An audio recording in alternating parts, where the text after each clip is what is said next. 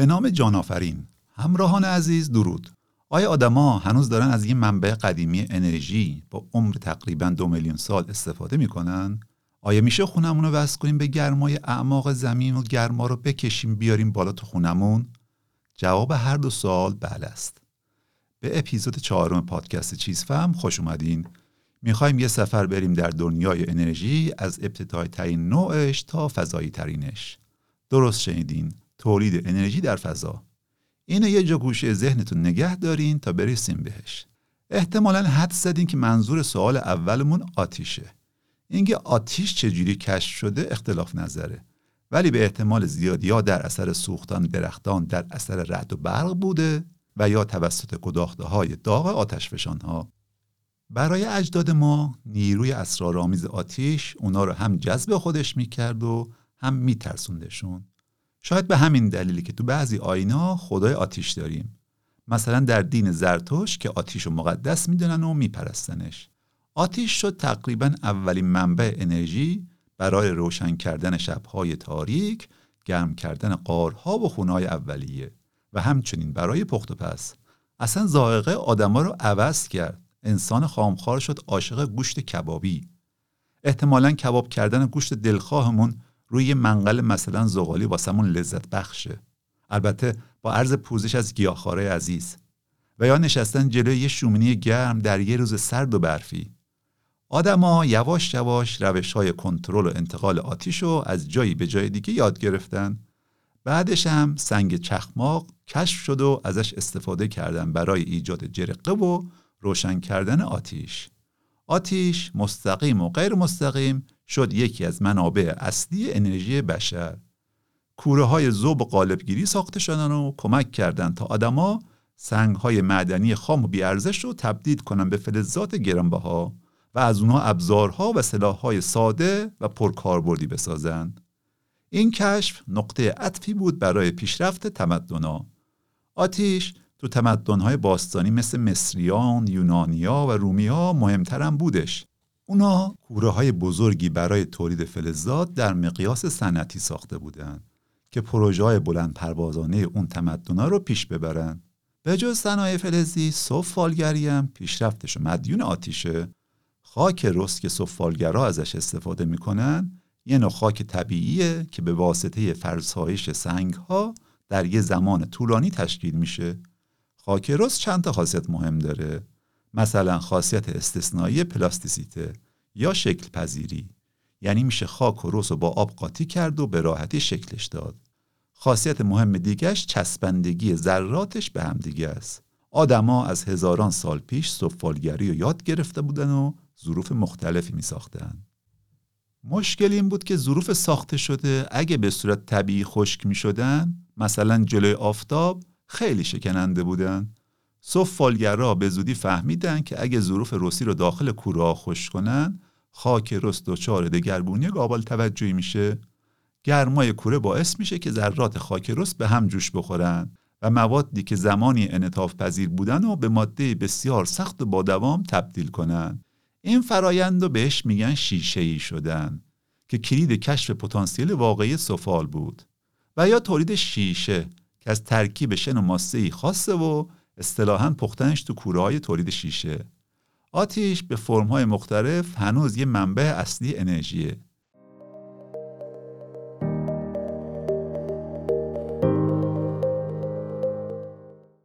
قبل هر چیز گوش بدیم به داستان مهار انرژی باد و آب.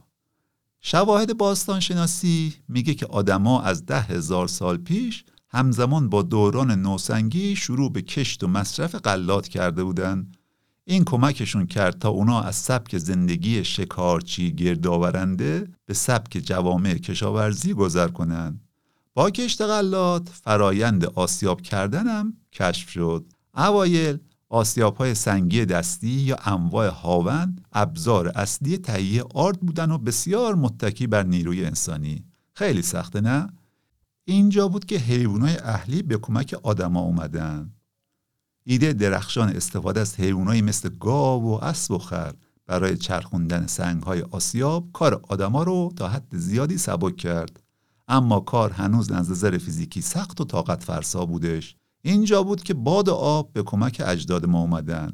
از طریق اختراع آسیابهای بادی و آبی هر جا باریک آبی و رودخونه بود و می‌شد از نیروی جریان آب برای تولید انرژی استفاده کرد آسیاب آبی و هر جا هم باد مناسبی میوزید آسیاب های بادی کمک حال نیاکان ما شدن البته نه فقط برای تهیه آرد کارهای دیگه هم می‌شد باشون کرد.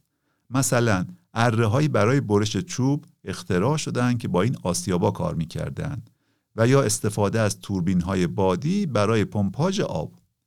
به قطع یقین نمی‌دونیم که کدوم نوع آسیاب زودتر اختراع شده. خیلی هم مهم نیستش.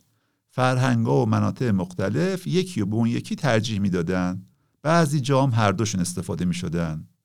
یه ادعای ثابت نشده هم هستش که اولین آسیاب های بادی دنیا در منطقه سیستان ایران خودمون ساخته شدن.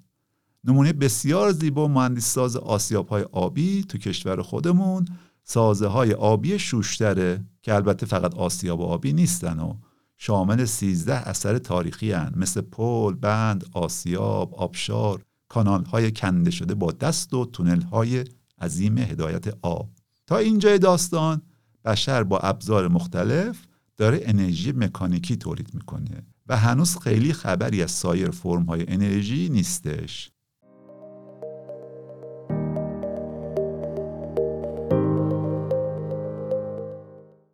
نیاز به انرژی برای رشد و پیشرفت تمدن‌های بشری در یه بره تاریخی خیلی هم برجسته تر شدش کی؟ اواخر قرن 18 و اوایل قرن 19 میلادی. یعنی درست زمان انقلاب صنعتی. طبیعی هم هست دیگه. وقتی که تکنولوژی و ماشینالات به طور چشمگیری پیشرفت کردن. این زمان نیروی حاصل از بخار آب به داد صنعتگرا رسید. البته موتورهای بخار خیلی زودتر اختراع شده بودند. ولی کارایی بالایی نداشتن. مشکل این بود که بخار داغ منتشره مقدار قابل توجهی گرما و انرژیش از دست می‌داد. ولی در اواخر قرن 18 هم یه مهندس اسکاتلندی به نام جیمز وات نوآوری مهمی در موتور بخاری ایجاد کردش که بازده اونا رو فوقالعاده بالا برد. این کار خودش یه انقلابی بود درون انقلاب صنعتی. نوآوری آقای وات اضافه کردن یک خنک کننده جداگونه در کنار سیلندر اصلی موتور بودش که از هدر رفتن بخار در هنگام حرکت سیلندر جلوگیری می‌کرد. این ابتکار منجر شد به تولید موتورهای بسیار کارآمدتر. کمک های جیمز وات به فناوری موتور بخار آنقدر قابل توجهه که واحد قدرت یعنی وات به افتخار ایشون نامگذاری شده. اوایل اصل بخار از سوزوندن چوب برای تولید گرما و نهایتا بخار استفاده می‌شد. که خیلی ناکارآمد بودش و نمی‌تونست تقاضای روزافزون انرژی و جوابگو باشه. فراوانی زغال سنگ استخراج نسبتا آسونش و محتوای انرژی بالاش به نسبت چوب به سرعت تبدیلش کرد به سوخت ایدئال برای موتورهای بخار. موتورهای بخار با سوزوندن زغال سنگ و تولید بخار موجب تحول حمل و کشاورزی صنایع و کارخانجات شدند. مثلا ازش تو لوکوموتیو ها و یا کشتی بخار استفاده می‌شد و یا تولید الکتریسیته. میشه ادعا کنیم که صنعت راه‌آهن شبکه ریلی گسترده مورد نیازش و یه جورایی مدیون زغال سنگه. زغال سنگ در خیلی از نقاط دنیا هنوز یه منبع انرژی قابل توجهه گرچه سهمش تو ترکیب انرژی جهانی به دلیل آزادسازی مقادیر زیادی آلاینده و سایر نگرانی های زیست محیطی به تدریج رو به کاهشه. استفاده ازش از منطقه به منطقه دیگر وابسته است به عواملی مانند در دسترس بودن منابع انرژی جایگزین مقرون به صرف بودنش سیاست های دولت و سایر ملاحظات اقتصادی. ولی کماکان هنوز تو خیلی از کشورها زغال سنگ همچنان نقش مهمی تو تولید برق داره. به ویژه تو کشورهایی که به شدت به نیروگاه های قدیمی زغال سنگ متکیان یه نکته فرعی هم در مورد اثرات اجتماعی استفاده از زغال سنگ بگیم و بریم بخش بعدی. استخراج زغال سنگ در مقادیر انبو شرایط کار طاقت فرسایی رو برای کارگرا داشت و این شد یکی از دلایل خیزش جنبش های کارگری برای مطالبه حقوق بهتر و شرایط کاری مطلوبتر.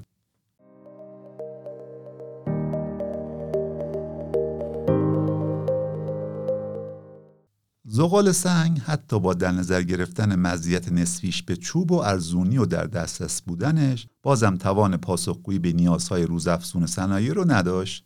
راندمانش همچین هم بالا نبود. قطارا باید زغال سنگ مورد نیازشون رو با خودشون حمل می‌کردن. از همه مهمتر مشکلات زیست محیطیش مثلا آلودگی صدا و هوا با افزایش مصرفش روز به روز بیشتر می‌شد. اینجا بود که نیروگاه های برقابی وارد سبد انرژی صنایع شدند بشر که قبلا از نیروی جریان آب به صورت انرژی مکانیکی استفاده کرده بود در اواخر قرن 19 به فکر تولید انرژی الکتریسیته از این منبع ارزون و سازگار با محیط زیست افتاد. یه یادی بکنیم از دانشمندا و مخترن زیادی که از اوایل قرن 19 به صورت علم و دانش الکتریسیته را افزایش می‌دادند. از افراد کمتر مشهوری مثل استروژن بریتانیایی که اختراع الکترومغناطیس بهش منصوبه گرفته تا دانشمندان مشهورتری مثل ساموئل مورس مخترع تلگرام یا توماس ادیسون مخترع بزرگ و وارنر زیمنز که پیشگام تولید توربین ها و ژنراتورهای اولیه بودش. در واقع خیلی قبلا راه رو برای ورود الکتریسیته به صنایع مختلف هموار کرده بودند و فقط مونده بود تولید انبوه و ارزون جریان برق. نهایتا تولید برق از جریان آب اولین بار توسط سر ویلیام آرمسترانگ تو خونه خودش تو انگلستان و در سال 1878 میلادی اتفاق افتاد. البته خونه که نه که قصریه برا خودش. قصر کرکساید در نورت آمبرلند انگلیس که ظاهرا الان موزه مانند شده. آرمسترانگ از جریان آبی که از دریاچه نزدیک خونش میومد استفاده کرد و با یه ژنراتور زیمس جریان برقی تولید کرد که تو آسانسور، ماشین لباسشویی، ماشین ظرفشویی و بالاخره لامپ نصب شده تو حال خونش ازش استفاده می‌شد. این قصر یا خونه با معیارهای اون موقع برا خودش خونه هوشمند بوده. یه چهار سال دیگه طول کشید تا اولین نیروگاه برقابی دنیا ساخته بشه. اونم تو ویسکانسن آمریکا. از اینجا به بعد مسابقه سدسازی و ساخت نیروگاه های برقابی شروع میشه.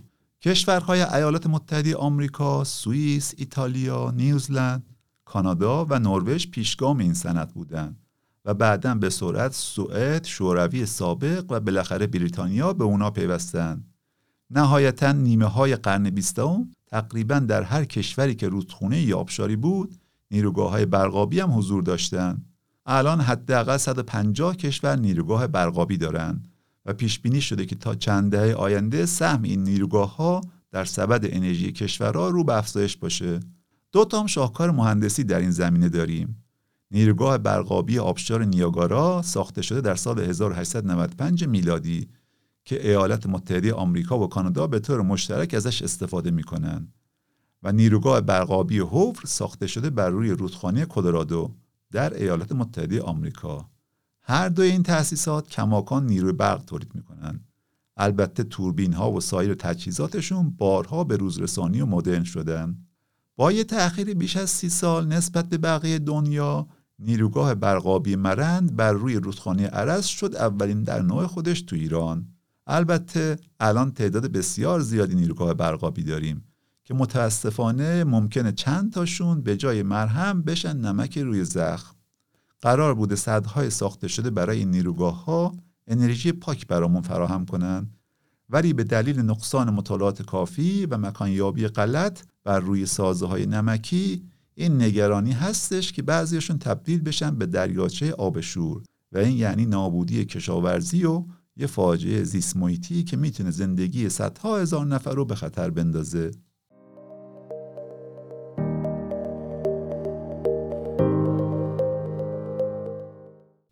وقتا که نیروگاه های برقابی هی دارن زیاد میشن اتفاقات مهم دیگه ای هم تو حوزه انرژی داره میافته مهمترینشون ورود طلای سیاه یا همون نفته از هزاران سال پیش و خیلی جلوتر از کشف ذخایر نفت و گاز در اواخر قرن 19 و اوایل قرن 20 میلادی نیاکان ما از نفت خام و گاز طبیعی که به صورت خودجوش از زمین خارج می شده استفاده می کردن. در بین النهرین غیر طبیعی که نوعی روغن قلیز و چسبنده بودش به عنوان یه ماده ضد آب استفاده می شده سومری ها و بابلی ها از این ماده طبیعی برای آببندی ساختمون ها و سازه های خودشون و یا به عنوان سوخت به منظور تولید نور و گرمایش استفاده می‌کردند. جاهای دیگه روغنهای استخراج شده از گیاها یا حیوانات می‌شدن منبع سوخت مثلا رومی ها از روغن زیتون مردم بومی قطب شمال و برخی جاهای دیگه از روغنهای تهیه شده از ماهی، فک و نهنگ در برخی نقاط هم گاز طبیعی خارج شده از زمین رو میسوزوندن. مثلا شعله یا آتیش بابا گورگور نزدیک شهر کرکوک عراق که میگن بیش از 2500 ساله که روشنه و برخی بهش لقب آتیش جاودانه دادن. این شعله همیشه سوزان در واقع به خاطر نشت گاز طبیعی از ترک های سنگاست تمدنهای باستانی مثل ایرانیا و یونانیا از این پدیدهای آتشین آگاه بودند ولی اونا رو مقدس و الهی می‌دونستند. مثلا زرتشتیان. چینیام در قرن چهارم قبل از میلاد از گرمای حاصل از سوزوندن گاز طبیعی برای تولید نمک از طریق جوشوندن آب شور استفاده می‌کردند. برگردیم به زمان حال. بهره برداری از اولین چاه تجاری نفت در سال 1859 در پنسیلوانیای ایالات متحده آمریکا نقطه عطفی بودش برای رونق صنعت نفت. نفت علیرغم توسعه و استفاده از انواع دیگه انرژی کماکان بزرگترین منبع تولید انرژی دنیاست. شکوفایی صنعت نفت به عنوان منبع اولی انرژی موجب شده تا در صنایع پیشرفت‌های بی سابقه داشته باشیم. حمل و نقل، گرمایش، روشنایی، فرایندهای صنعتی و حتی زندگی روزمره به صورت وابسته نفت شدن. این وسط یه اختراع مهم نقش حیاتی داشتش. اختراع موتور احتراق داخلی توسط نیکولاس اوتو در اواخر قرن 19 هم. این اختراع کاتالیزوری شدش برای تحول در صنعت حمل و نقل و آتش صنایع رو به نفت به طور نمایی زیاد کردش. در واقع صنایع مختلفی از خودروسازی گرفته تا هوانوردی مدیون این اختراعن. بدون این اختراع تقاضا برای نفت به عنوان منبع اصلی انرژی به خصوص برای حمل و نقل شاید آنچنان بالا نمی‌رفت. بالاتر از اون چشمانداز انرژی می‌تونست کاملا متفاوت باشه از شکل امروزیش. به تدریج جهان هر روز به نفت وابسته تر شد. آتش صنایع به نفت بیشتر و بیشتر و متعاقبا افزایش جستجو و تلاش برای کشف منابع نفت در سایر نقاط جهان. در نهایت کشف ذخایر عظیم نفت در مناطقی مانند خاورمیانه این سرنوشت کشورهای این منطقه رو برای همیشه دگرگون کردش. از یه طرف اونا تبدیل شدن به بازیگرای مهمی در بازار جهانی نفت و به تب سرازی شدن منابع مالی و رونق اقتصادیشون. از اون طرف افزایش نفوذ ژئوپلیتیکیشون. مثلا تشکیل کارتل اوپک که هدف اصلیش در ظاهر کنترل قیمت جهانی نفته. چیزی که خوشایند کشورهای بزرگ نشد و به نوعی بهونه شد تا اونا حضورشون رو تو خاور میانه به بحانه های واقعی و واهی زیاد کنند. کشورهایی که از اون زمان بازیگرای پشت پرده و گاهن آشکاری بودند در تمام بیثباتی های سیاسی، درگیری ها، تغییرات اجتماعی، انقلاب ها و بالاخره جنگ های منطقه خاور میانه پادکست ما پادکست سیاسی نیست و نمی‌خوایم تو این قضیه وارد بشیم. ولی این قصه هنوز سر دراز داره و کماکان این منطقه درگیر بازی های آشکار و پنهانیه که اگه ردش بگیریم بالاخره یه جایی به نفت و گاز منتهی میشه. مصرف انرژی در جهان روز به روز رو به افزایش بوده شد. در کنار اون پیشرفت های تکنولوژیکی در تکنیک های حفاری و تصویربرداری بیشتر می شدن. واسه همین به صورت کشورهای مختلفی به قافله تولید کنندگان نفت ملحق شدن. عمده ترین اونا عبارتن از عربستان سعودی، عراق، ایران، امارات متحده عربی و کویت در خاور میانه، ایالات متحده آمریکا و کانادا در آمریکای شمالی، کشورهای مستقل شده از شوروی سابق به مانند روسیه، قزاقستان و آذربایجان، برزیل و ونزوئلا در آمریکای جنوبی، نیجریه، آنگولا، الجزایر در آفریقا، چین، هند، استرالیا در آسیا و اقیانوسیه و بالاخره نروژ و بریتانیا در اروپا.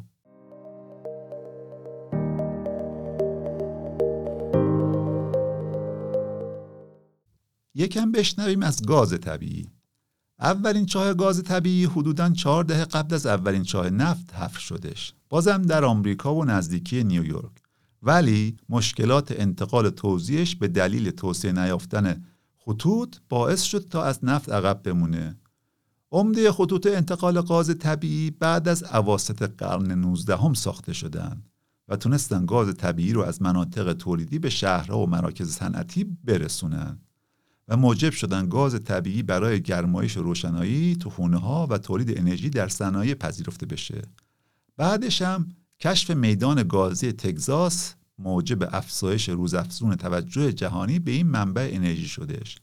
تا قبل از اون گاز رو یه چیز اضافه می‌دونستن و خیلی جاها همون سر منبع میسوزوندنش. گاز طبیعی ارزونتره سازگاری بیشتری با محیط زیست داره و در مقایسه با نفت و زغال سنگ اغلب انتخاب اوله به خصوص برای مصارف خانگی نیروگاه های حرارتی و یا صنایعی با تقاضای انرژی بالا مثل کارخونه فولاد و آهن.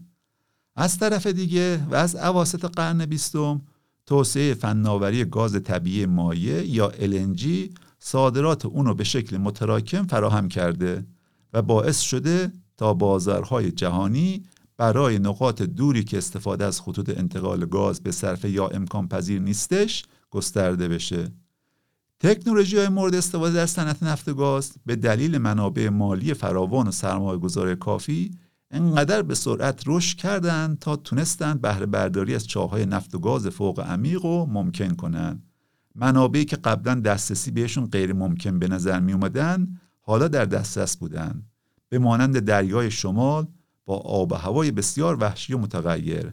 آلاسکا، خلیج مکزیک و بسیاری جاهای دیگه. و یا توسعه تولید از نفت شل. اینی که به نظر می‌رسه حداقل تا چندین دهه دیگه کماکان نفت و گاز سهم خودشون از بازار انرژی حفظ کنند. گاز طبیعی هم به مانند نفت از بازی های ژئوپلیتیکی در امان نمونده. مثال بارزش استفاده ای که روسیه از اهرم صادرات گاز طبیعیش به منظور فشار به اروپا می‌کنه. اشاره کنیم به چند تا از بزرگترین میدانهای گازی دنیا و بریم بخش بعدی. پارس جنوبی مشترک بین ایران و قطر که بزرگترین میدان گازی دنیاست. و متاسفانه از این سفره مشترک نسبت به همسایه جنوبیمون صدها میلیارد دلار کمتر بهره بردیم و میدانهای گازی اورینگوف و یامبورگ واقع در سیبری روسیه.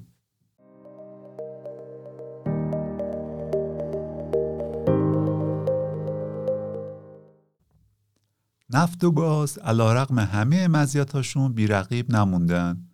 اصلا هر جا صحبت پول باشه بالاخره یه محصول جدیدی پیدا میشه. انرژی هستی سالاس یه رقیب قدره که تو اپیزود دوم رادیواکتیویته بهش اشاره کردیم. اونجا داستان رادیواکتیویته از زمان کشفش رو گفتیم توسعه دانشش توسط ماریکوری ساخت بمب اتم و بالاخره ساخت اولین راکتورهای هسته‌ای. اگه تا حالا بهش گوش ندادین بعد نیست این کارو بکنین.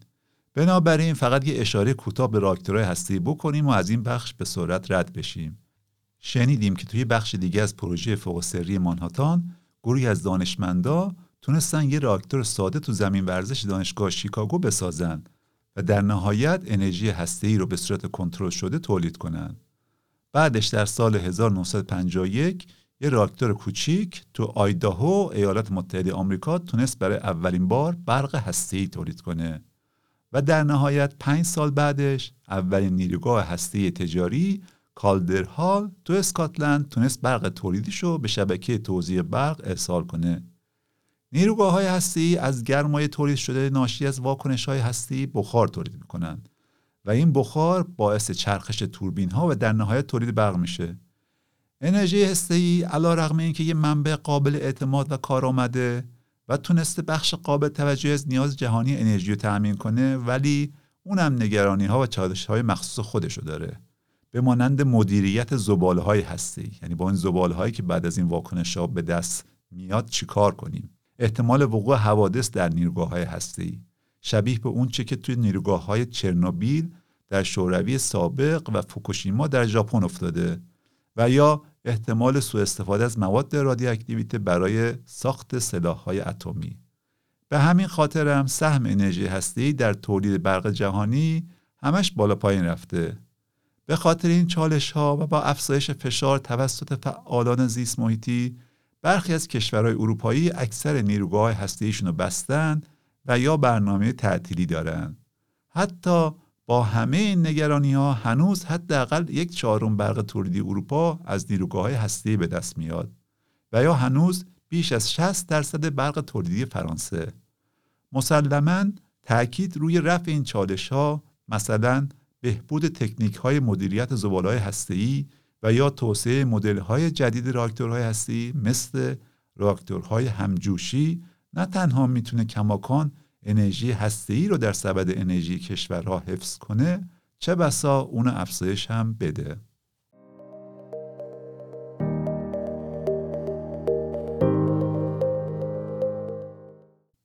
زغال سنگ، نفت، گاز طبیعی و عناصر رادیواکتیویته هر چقدر کارایی داشته باشن حتی اگه مشکلات زیست محیطیشون رو نادیده بگیریم بالاخره محدودن و یه روزی تمام میشن. اون روز خیلی هم دور نیستش. با اینکه پیشرفت و مدرن شدن جوامع بشری مدیون سوختهای فسیلیه ولی این دلیل نمیشه که دنبال راه های انرژی پایدار و تجدیدپذیر نباشیم. این دیگه یه انتخاب نیست بلکه الان یه ضرورته. حتی اگه هنوز به لحاظ شاخصهای سرمایه‌گذاری و اقتصادی اونا خیلی هم جذاب به نظر نیام. این وسط باد و خورشید انتخابای جالبی هن. یادتونه یه داستان تو کودکی داشتیم که خورشید و باد با هم مسابقه میدن که کی می‌تونه کاری کنه یه آقای کتش رو از تنش زودتر در بیاره؟ باد همه زورش رو می‌زنه و در نهایت شکست می‌خوره. ولی خورشید با قدرت میتابه و آقای گرمش میشه و کتش رو در میاره. این بارم یه مسابقه مشابه بین خورشید و باد در جریانه. و البته اینجا دیگه باد شکست نمی‌خوره. بلکه هر دو یه جورایی همزمان برنده مسابقه هستن. یه بازی برنده برنده در جریانه. خورشید نزدیک به پنج میلیارد ساله که میدرخشه. تقریبا همسن و سال زمین. تو روم و یونان باستان از این موهبت یعنی تابش خورشید استفاده می‌کردن و ساختموناش طوری میساختن که بیشترین بهره رو از این منبع انرژی برای گرمایش ببرن. و یا چینیا از قرن هفتم قبل از میلاد آینهایی ساخته بودند که با تمرکز نور خورشید در نقاطی مشخص آتش روشن کنند. درست شبیه کاری که شاید خیلیامون با ذرهبین انجام دادیم. الان شاید دیدن مزارع خورشیدی برامون نسبتا عادی باشه. ولی در عمل تا نیمه قرن 19 میلادی طول کشید تا واقعا انرژی خورشیدی و اونطور که امروز می‌شناسیم مهار کنیم. تابش نور خورشید رو مواد خاصی توشون الکتریسیته تولید می‌کنه. به این خاصیت میگیم اثر photovoltaic یا PV که در سال 1839 کشف شده و کشفشون مدیون فیزیکدان فرانسوی الکساندر ادموند بکرل هستیم. سلولهای خورشیدی یا سلولهای photovoltaic معمولا از مواد نیمه هادی به مانند سیلیکون ساخته میشن و هنگامی که نور خورشید به این سلولا برخورد می‌کنه انرژی رو به شکل فوتون آزاد می‌کنن. این فوتون ها الکترون ها رو از اتماشون جدا می‌کنن و در نهایت جریان الکتریکی تولید میشه با ادغام سلولای خورشیدی به صورت پیوسته یه پنل خورشیدی می‌سازن و از شیشه هم به عنوان یک پوشش محافظ برای اونا استفاده می‌کنن تا بتونن لایه های ظریف سلولای خورشیدی رو در مقابل عوامل بیرونی مثل رطوبت، گرد و غبار و آسیب فیزیکی حفظ کنن. بعد این پنل ها رو جوری تنظیم می‌کنن که تا حد امکان نور خورشید رو جذب کنه و تبدیل به الکتریسیته. در اصل هدف اصلی جذب بیشترین اشعه خورشید با کمترین باستابه. بنابراین بهینه کردن این ترکیبا یکی از مهمترین اصول طراحیشونه. با اینکه تحقیق و توسعه مداوم در جریانه ولی به دلایل فنی این بازدهی هرگز به 100 درصد نمی‌رسه الان هم با اینکه نمونه هایی با راندمان 40 تا 50 درصد در دسترسه ولی خیلی گرونن اقتصادی نیستن و در واقع مدل های تجاری ما بین 15 تا 22 درصد بازدهی دارن. امروزه پنل های خورشیدی همه جا هستن. از مزارع عظیم خورشیدی گرفته تا پشت بام خونه ها و حتی روی اسکاه ها و سفینه های فضایی. و یا مناطق دور افتاده و صعب العبوری که امکان اتصال به شبکه های برق ندارند متاسفانه هنوز تعداد کشورهای صاحب این تکنولوژی به گرد پای انرژی برقابی نرسیده و فقط شامل 40 تا 50 کشور میشه. تو کشور خودمون هم به طور متوسط خورشید سالی بیش از 300 روز میتابه و این یعنی پتانسیل بسیار بالا برای ایجاد مزرعه خورشیدی. ولی علا رغم این محبت الهی هنوز انرژی خورشیدی سهم بالایی از سبد انرژی خونه و صنایع تو ایران رو نداره.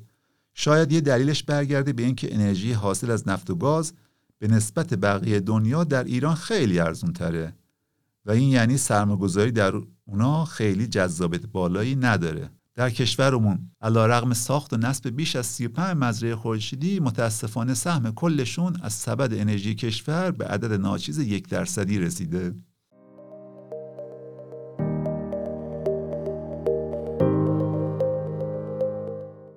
بریم سراغ باد. بادی که معمولا با وزیدنش اگه سردمونم نشه خنک که میشیم ولی الان قراره گرممون کنه. نیروی باد درست مشابه خورشید در عمل هزاران ساله که مهار آدمیزاد شده. مثلا آسیاب های بادی و یا استفاده از بادبان برای دریا نوردی ولی در عمل مهار انرژی باد برای تولید الکتریسیته عمری یه خورده کمتر از صنعت نفت و گاز داره. اواخر قرن 19 میلادی مخترعی به نام چارلز براش تو ایالات متحده آمریکا یه توربین بادی با پرههایی به قطر تقریبا 18 متر برای تأمین برق خونش ساخت. البته چند ماه قبلش و تو اسکاتلند پروفسور جیمز بلیت یه توربین بادی ساخته بود که برای شارژ یه باتری ازش استفاده می‌شد. ولی در عمل این اختراع به صرفه و اقتصادی شناخته نشد. در حالی که اختراع چارلز براش شد سنگی بنای مزارع بادی امروزه. توربینای بادی از یه اصل ساده پیروی می‌کنن تبدیل انرژی جنبشی باد توسط پرهای روتور توربین با استفاده از یه ژنراتور کاملا مشابه با توربین های آبی که روی رودخونه ها نصب شدن. برای چندین دهه مزرعه های بادی با مقیاس کوچیک در خشکی و فقط برای مناطق دورافتاده استفاده می شدن. دلیل اصلیشم این بود که اونا نسبت به رقیب قدرشون یعنی نفت و گاز مغروم به صرفه نبودن تا اینکه تو دهه های 70 تا 90 قرن 20 میلادی توسعه نیروگاه های بادی بزرگتر در خشکی شتاب گرفتن و تا قبل از پایان قرن به اوج خودشون رسیدن این مزارع معمولا تو مناطقی که باد با الگوهای ثابتی میوزه مکان یابی می‌شدن دسترسی راحت یکی از مزیت‌های اصلی نیروگاه های بادی خشکیه. میشه اونها رو در جای مختلف از تپه و دشت ها گرفته تا زمین های کشاورزی نصب کرد. علاوه بر این فن آوریشون برای به حد رسوندن جذب انرژی و بهرهوری انقدر پیشرفت کرده که حتی با سرعت باد متوسط نیز می‌تونن برق تولید کنن. خب حالا که دسترسی به این مزرعه ها راحته چرا کار سختش کردن و رفتن سراغ مزرعه های بادی وسط دریا؟ و یا تو سواحل که دسترسی بهشون برای نصب و تعمیرات به مراتب سختره به چند دلیل. اولیش محدودیت فضاست. مزارع بادی خشکی فضای قابل توجهی برای نصب نیاز دارن و این تو مناطق پر جمعیت مشکل آفرینه. در مقابلش تو دریا و اقیانوس ها همچین مشکلی نداریم. هرچی باشه مساحت کل دریا و اقیانوس ها دونیم برابر مساحت خشکی زمینه. البته این به معنی قابل استفاده بودن تمام این فضاها واسه نصب مزرعه بادی نیستش. دلیل بعدیش سر صدای زیاد این توربین ها هنگام چرخش و نیز نگرانی های زیبای شناختیه. برخی افراد وجود توربین های بادی بزرگ و از نظر بسری جذاب نمی‌دونن. یه اصطلاح جالبی هم برای این نوع مخالفت ها ابداع شده. میگن not in my backyard یا به طور خلاصه بهش میگن نیمبی نه در حیات خلوت من. دلیل بعدی مستقیما به خود باد بستگی داره. در فراساحل در مقایسه با خشکی به طور کلی سرعت و قدرت باد بیشتره. در نتیجه پتانسیل تولید انرژی بهتری وجود داره. هر جا بادش بیش برقش بیش. علاوه بر اون تضادهایی که برای کاربردی زمینهای خشکی وجود داره مثلا برای کشاورزی تأثیر روی حیات پرندگان و حیات وحش و بالاخره چالش های صدور مجوز و چند تا دلیل دیگه برتری مزرعه فراساحل نسبت به این نوع خشکیه. با پیشگامی مزرعه بادی ویندبی تو سواحل دانمارک در سال 1991 دوران پیشرفت و توسعه توربین های بادی بزرگتر و کارآمدتر شروع شده و همچنان ادامه داره دریای شمال هم با توجه به شرایط آب و هوایی خاصی که داره از برجسته ترین مناطق برای توسعه این نوع انرژیه که کشورهای مانند بریتانیا، آلمان، هلند و دانمارک تأسیسات بادی قابل توجهی توش دارن. در سواحل اقیانوس اطلس ایالات متحده آمریکا به خصوص تو ایالاتی مثل ماساچوس، نیویورک به دلیل وزش بادهای شدید و نیز تقاضای بالای برق به طور فعال پروژه بادی فراساحلی رو دنبال می‌کنن و بالاخره در آسیا و در مناطق مثل دریای چین شرقی و تنگه تایوان. البته این مزرعه همچین بدون مشکل هم نیستن. آدمیزاد هر کاری بر روی زمین بکنه بالاخره یه جایی روی محیط زیست اثرش نشون میده. مزرعه بادی فراساحل هم علیرغم همه مزیت‌هاشون از این قاعده مستثنا نیستن و اثرات زیست محیطی دارن. بارزترینشون تأثیراتی که روی اکوسیستم دریایی به خصوص برای پرنده و ماهیا دارن. و این یعنی ضرورت انتخاب مکان مناسب و ارزیابی اثرات زیست محیطی برای به حداقل رسوندنشون رو نشون میده. به عنوان یه قاعده کلی انجام هر عملیاتی تو دریا نسبت به انجام مشابهش تو خشکی به دلیل نیاز برای حمل و نقل آدما و تجهیزات بسیار گرونتره. به همین دلیلم مزرعه های فراساحل نسبت به نوع خشکیشون عموما هزینه برترن گرچه تحقیق و توسعه برای بهبود فناوری از جمله نوآوری در سکوهای شناور طراحی توربین های کارآمدتر که نیاز به تعمیرات کمتری داشته باشند و بالاخره بهبود روش های نصب پیوسته ادامه داره. تو کشور خودمون کمتر از انگشتان دو دست نیروگاه بادی خشکی ساخته شده. مثلا مزرعه بادی منجیل که ما بین منجیل و رودباره با عمر قریب سی سال و یا مزرعه بادی بینالود. این یکی شبیه به نیروگاه آلتومونت کالیفرنیا با یه ویژگی خاص. اونم اینه که به طرز غیر معمولی در پیک مصرف تابستون که جاهای دیگه باد کمتره این دو جا باد بیشتری میوزه. و در نتیجه می‌تونن برق بیشتری تولید کنن تو ایران مطالعاتی برای ساخت های بادی فراساحل تو دریای خزر و خلیج فارس انجام شده ولی ظاهرا هنوز به مرحله عملیاتی نرسیدن. متاسفانه آمار این نوع انرژی هم مشابه انرژی خورشیدی بوده و تعریف چندانی نداره.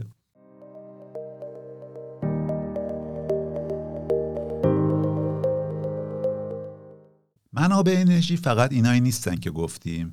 یه سری منابع انرژی به نسبت جدیدتری هم داریم که سهم بسیار ناچیزتری از تولید انرژی رو به خودشون اختصاص دادن. خیلی هم نمی‌خوایم واسهشون وقت بذاریم و فقط یه اشاره کوتاه بهشون بکنیم.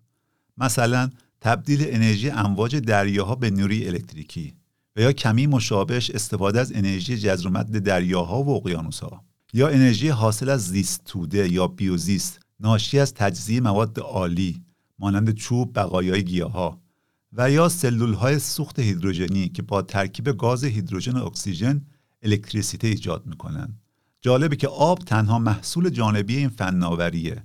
این فناوری در حال حاضر برای حمل و نقل در مقیاس پایین استفاده میشه و یا چاهای عمیق حرارتی که از گرمای اعماق زمین برای گرمایش استفاده می‌کنن.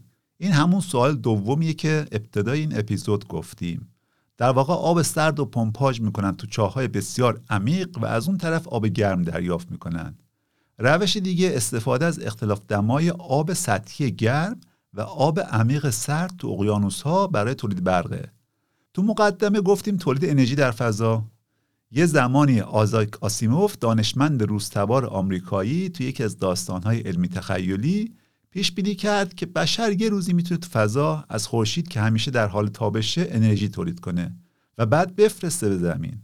الان داریم به این رویای علمی تخیلی نزدیک میشیم و با افتخار توسط یک دانشمند ایرانی به نام دکتر علی حاجمیری ایشون سیستمی ساختن که شامل قرار دادن سلول های خورشیدی بزرگ در مدار اطراف زمین و تبدیل انرژی الکتریکی حاصل شده به امواج الکترومغناطیسیه.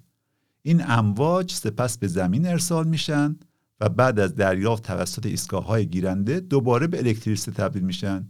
این روش با اینکه عملی شده ولی ساخت نگهداری چنین سیستمی چالش های فنی و اقتصادی قابل توجهی داره و شاید نشه به این زودی به عنوان یا راه حل عمومی ازش استفاده کرد.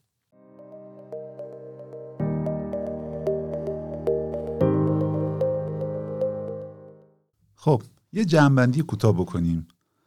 از هزاران سال پیش تا همین الان بشر پیوسته برای رفع نیازاش به دنبال انرژی های در دسترستر و ارزونتره. از یه زمانی به بعد حفظ محیط سیستم جزو این اولویت ها قرار گرفته.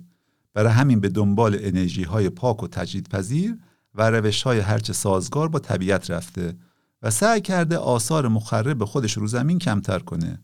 از چوب و زغال سنگ و نفت و گاز شروع کرده و رسیده به مزارع بادی و خورشیدی که با محیط زیست سازگارترن و البته تجدید پذیر و یا روش های بسیار مدرنتر همچون سوخت های بیوزیستی و امواج دریا و یا زمین گرمایی به همین دلایلی که گفتیم خیلی جاها اولویت گذاشتن سرمایه‌گذاری روی انرژی های تجدیدپذیر.